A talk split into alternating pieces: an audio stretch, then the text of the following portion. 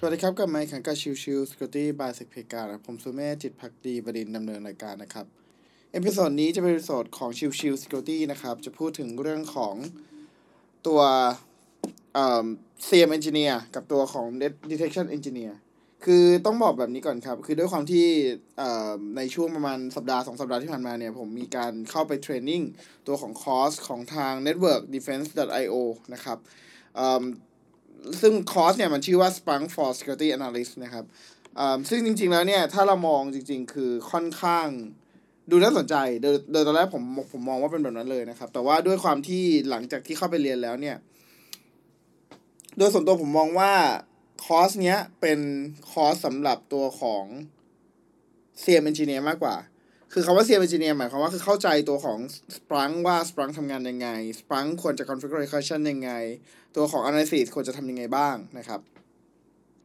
ซึ่งมันแตกต่างกับตัวของ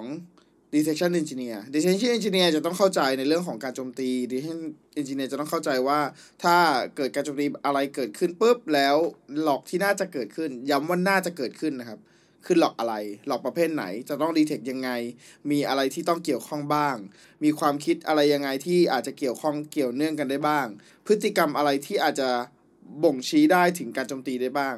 ซึ่งมันมีความแตกต่างกันอย่างชัดเจนมากๆนะครับ ระหว่างตัวของ SIEM Engineer กับตัวของ Detection Engineer จริงๆ ใน part นี้เนี่ยผมไม่ค่อยได้พูดถึงสักเท่าไหร่ในเรื่องของ Detection Engineer แต่ว่าเดี๋ยว episode ถัดไปอาจจะมีการพูดถึงเชิงลึกมากขึ้นนะครับ ดังนั้นในคอร์สเอ่อเวลาลงลงลงเรียนคอร์สเนี่ยเราอาจจะต้องมานั่งดูกันว่าตัวของคอร์สนั้นออกแบบมาเพื่อใครนะครับ ใน part นี้โดยส่วนตัวผมมองว่าแม้ในตัวของคอร์สเองจะถูกระบุว่าให้เป็นตัวของ Security Analyst เองก็ตาม แต่ว่าจริง ๆ แล้วเนี่ยผมดูแล้วด้วยความที่ตัวของคอร์สมีเกี่ยวกับตั้งแต่ว่าดาวน์โหลด Splunk จากไหน setup Splunk input มายังไง ควรจะมีการใช้ input ยังไง troubleshooting ทำยังไงได้บ้าง โหลด log โหลด log ยังไง ควรจะต้องทำอะไรเพิ่มเติมบ้าง ใน part เหล่านี้จริง ๆ แล้วอะครับ ผมมองว่ามันคือตัวของ SIEM Engineer มากกว่า มันคือคนที่ setup ตัวของ CM ให้สามารถดำเนินงานใช้ได้ เป็นการ configuration เพื่อให้ CM รองรับการทำงานได้ การจะเอา Data มาทำ visualization ยังไง Data Model ที่ควรจะออกแบบควรเป็นยังไง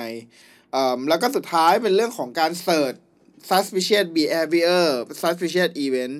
ทำยังไงได้บ้าง ซึ่งเอาจริงๆถ้ามองโดยรวมทั้งหมดอะครับ 80% 90%มันคือการ configuration spunk หรือก็คือตัว CM เองนะครับ ดังนั้นเนี่ยตัวของคนที่เรียนคอร์สนี้ผ่านคอร์สนี้ไปเนี่ย มันไม่ได้บ่งชี้เลยว่าเขาจะเป็นคนที่สามารถทำ analysis ได้ดี เขาจะเป็นคนที่สามารถใช้ CM ได้ดี แต่เขาจะเป็นคน configuration เออเขาจะเป็นคนที่สามารถเสิร์ชหาตัวหลอกได้ดีเนี่ย มันจะคนละอย่างกันเลยนะครับ ดังนั้น มันคือความแตกต่างกันอย่างชัดเจน ในตัวของตัว CM Engineer กับตัวของ Detection Engineer นะครับ แนวคิดการดำเนินงานรวมของคอร์สเนี่ยก็มีความแตกต่างกันย้อนกลับไปในในช่วงของตัว Digital Forensic Course ที่ผมทำให้กับทางฝั่งของผู้เรียนทั่วไปนะครับ สิ่งที่ผมทำเลยเนี่ยตัวของ Digital Forensic Course เนี่ยผมก็บอกแบบกับน้องๆ อย่างชัดเจนว่า เฮ้ย เราต้องแบ่ง Attack กับ Defense นะ แล้วให้เข้าใจด้วยว่าการโจมตีเนี่ยโจมตียังไง เพราะถ้าสมมุติว่าเขาไม่เข้าใจว่าการโจมตียังไง อยู่ดีเอาหลอกมาให้เลยว่าเออจะต้องเสิร์ชยังไงอะไรอย่างเงี้ยมันจะไม่ไม่ทำให้เขาเก็ตนะครับ ว่าจริง ๆ แล้วสเต็ปของการทำ analysis เอ่อมันมันเกิดขึ้นได้ยังไง ผล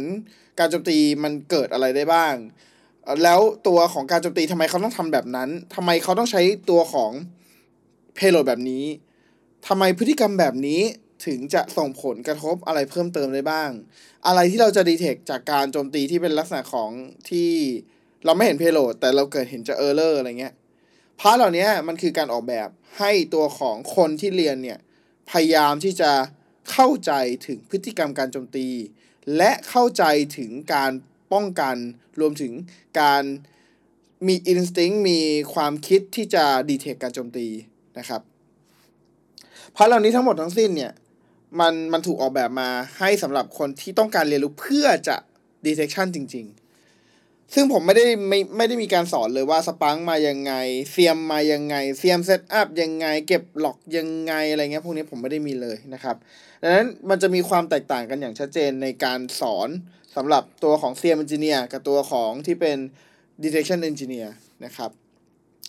ก็ episode นี้จริงๆไม่ได้มีอะไรมากครับ เป็นการรีวิวคอร์สสั้นๆ แล้วกัน คือผมอะ ต้องบอกว่าผมเป็นคนที่ชอบอัปเดตตัวความรู้